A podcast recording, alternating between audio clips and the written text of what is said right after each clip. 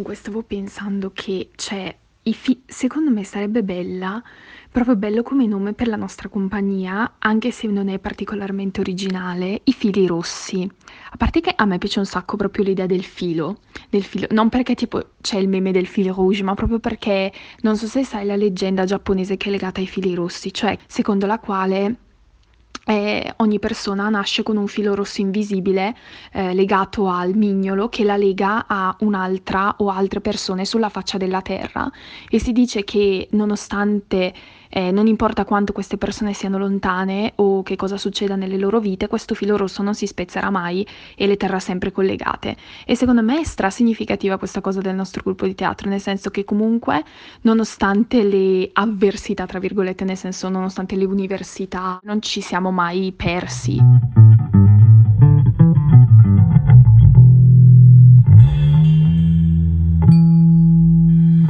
Episodio 2 Libere trame io ho diverse parole preferite e tra queste abbiamo profezia, zefiro tantissimo e la parola trama, che è bellissima, oltre che da sentir dire.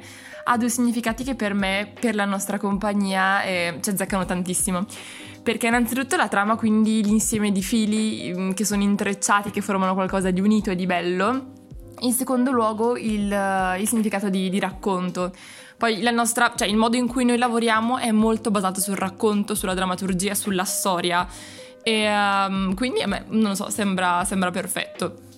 Poi ecco il fatto di averci aggiunto libere ci dà un margine di libertà, ovvero noi seguiamo le storie, però sostanzialmente facciamo quel cavolo che vogliamo. Non siamo noi che seguiamo le storie, sono loro che seguono noi. Se dovessi paragonare la scelta del nome della compagnia ad un evento storico, ma senza esagerare, penso che sarebbe la guerra dei cent'anni.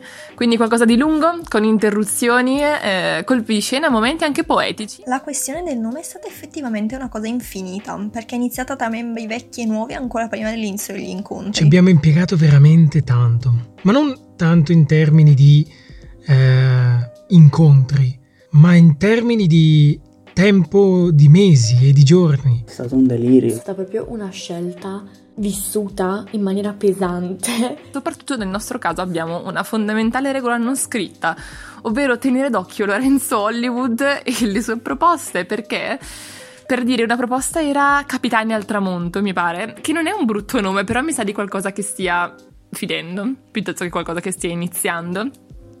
E un'altra proposta era mm, Ah, dragoni italiani! Ma vogliamo parlare della stanza dei ragazzi? Cioè, già ci faceva schifo la compagnia dei ragazzi, onestamente. Un'altra opzione doveva essere il déjà vu dei numeri, che l'unica cosa che evoca nella mia mente è una sessione intensiva di bingo tra anziani con l'Alzheimer. Siamo dovuti passare attraverso i nomi più discutibili di Hollywood che veramente io non so, io veramente non so da dove gli siano usciti, però mi rendo conto che per esempio io non ho mai proposto un nome, ma perché ho un'immaginazione fa un po' schifo, però vabbè, insomma, mh, mm, però quindi questo mh, mm, a Lorenzo gli, a Hollywood gli si può dire che ha fatto una, una, buona cosa, nel senso che almeno proponeva, proponeva dei, dei nomi discutibili. Però. Da notare che nell'immenso smodio di cazzate che è venuto fuori per via del nome, non è solo Lorenzo Hollywood che ha proposto nomi altisonanti e altisuonanti, perché Seano Sess una volta se ne è uscito con oh, chiamiamoci i Ginio Massari. E non aggiungo altro. Devo dire che tra i vari nomi proposti ce n'è uno che mi ha conquistata, ma che non è arrivato alla selezione finale.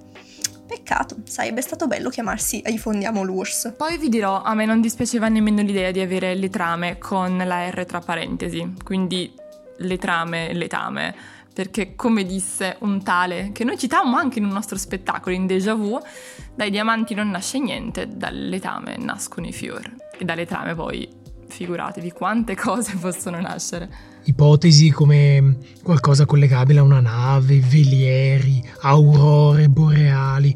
Eh, usciva veramente di tutto che magari non c'entrava poco e niente, a parte il veliero, che c'è anche una bella storia dietro del perché l'abbiamo scelto.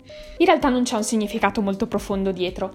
Nave si rifà alla nave di Harlock, che è un piccolo pub sopra il quale c'è una stanzetta minuscola, tutta di legno, dove ormai da anni ci troviamo a fare le nostre lezioni di teatro. Quindi, insomma, cercavamo un nome che rimandasse un po' alla nave.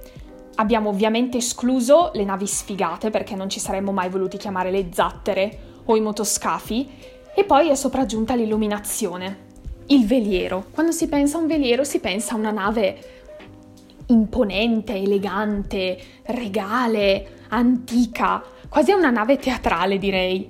Il problema è stato che la base c'era, ma non siamo riusciti a creare dei nomi che dessero queste stesse sensazioni, perché tra le proposte c'era Velieri nella stanza o Velieri in valigia. Allora, saranno sei anni che io bazzico la stanzina nella nave di Harlock dove ho fatto teatro e devo dire che quella diamine di valigia rossa non ho ancora capito da dove viene, come abbiamo fatto a procurarcela, a chi l'abbiamo rubata e soprattutto come mai in qualsiasi cosa Teatro 19 debba fare salta fuori.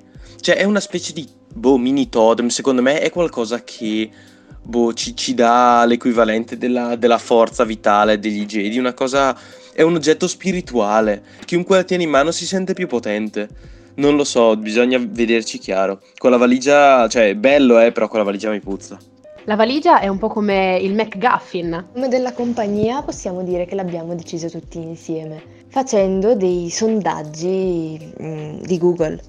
E l'ultimo sondaggio che abbiamo fatto, io mi stavo proprio dimenticando di votare, ma perché l'avevo letto, ma si chiamava Raga di Anali. Questo fa capire veramente com'è la nostra compagnia, perché per una cosa importante come il nome del gruppo, questo era il nome del sondaggio. È stato un delirio, è stato un delirio, ma io non darei troppo colpa a, alle, a, alla nostra capacità collaborativa, quanto più al contesto, alla situazione. Io mi sarei aspettato la scelta del nome per questo nuovo gruppo quando se ne parlò ancora prima, forse, della pandemia Covid. Un confronto diretto e soprattutto istantaneo, si sarebbe trovato un nome, invece questo non è successo e quindi il tutto si è rivelato un, oddio, un continuo sondaggi su sondaggi con nomi un po' fuorvianti come Ragadianali che io ho votato come, come, nome per la compagnia, visto che abbiamo fatto anche un piccolo meeting cercando nomi da altre parti d'Italia e c'era di molto peggio, quindi Ragadianali avrebbe solo che fatto una gran figura. Eh sì,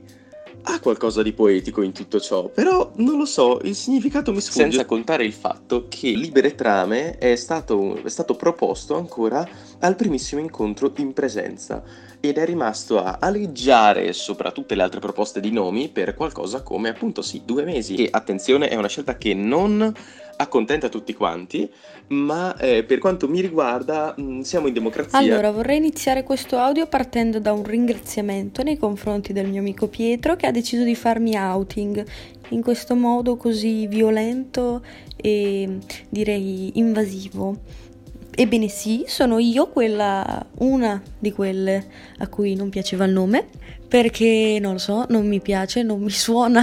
Però, ripeto, come ha detto Pietro e come ho detto anch'io, siamo in democrazia, piaceva alla maggioranza. Di quanto mi piaccia il nome, sinceramente, non mi interessa perché mi piace il progetto, quindi vado al di là del nome, detto molto francamente. Che comunque, gli amici di Davide, secondo me, era un'ottima opzione.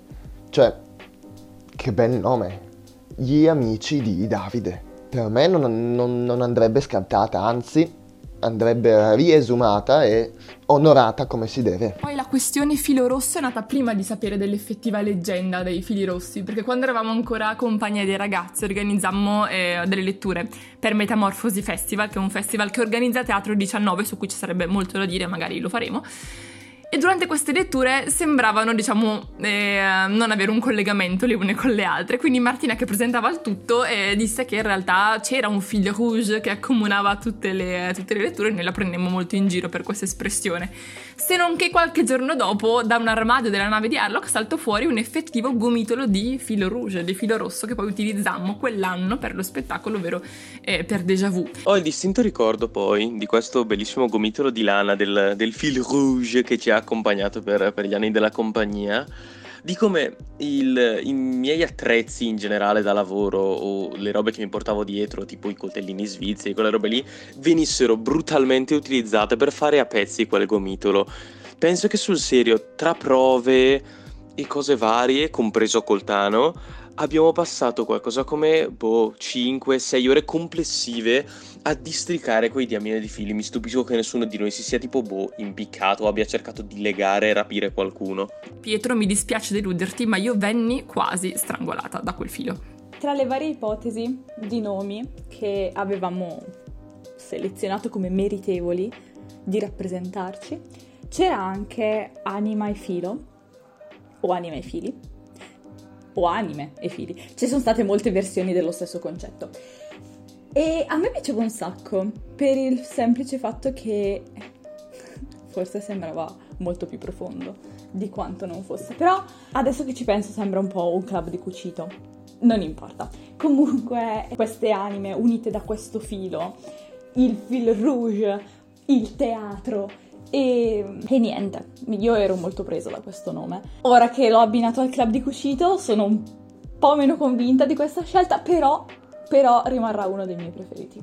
Inoltre stavo pensando che tra i vari nomi che avevamo pensato ce ne erano svariati con la parola ricordi.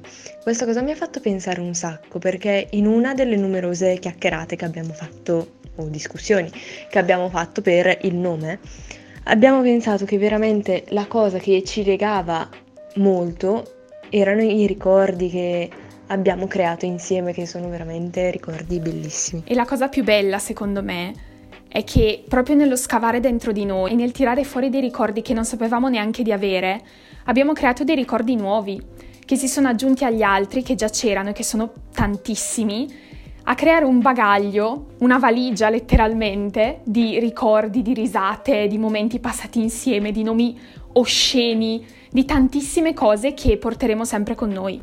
Tra l'altro qualche giorno fa eh, io, Ilaria, Pietro, Arturo e Stefania abbiamo partecipato eh, come referenti della nostra compagnia a una um, videoconferenza per la coprogettazione di Metamorfosi Festival dell'anno prossimo e niente, era una videochiamata a cui erano presenti tantissime realtà, c'erano teatri, compagnie, attori, volontari, spettatori, registi, drammaturghi, ballerine, persone che lavoravano nella comunicazione, c'erano tantissime persone.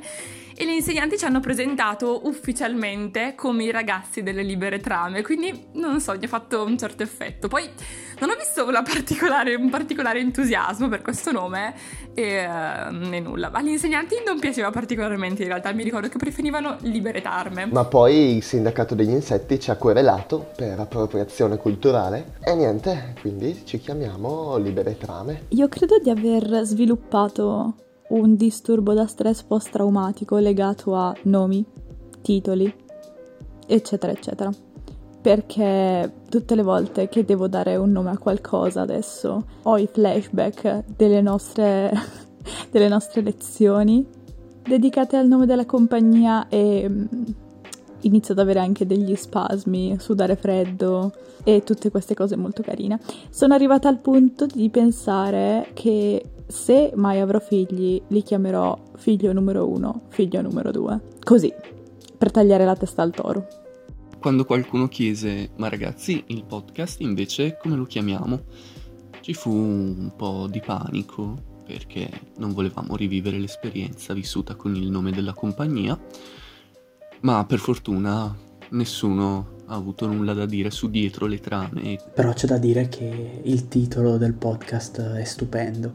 Uh, dietro le trame è molto molto carino, anche perché dà proprio l'idea di voler essere questo podcast un dietro le quinte di un lavoro più grande. Eh, una cosa che certe volte succede all'interno dei podcast, quando c'è una trasmissione che approfondisce determinati aspetti tramite appunto degli, dei file audio che vengono appunto proposti a chi vuole approfondire eh, un determinato argomento, il che, il che è veramente molto bello. Mentre invece il nome del podcast già mi piace di più, perché come ha detto infatti anche Lori, fa molto dietro le quinte, molto un retroscena.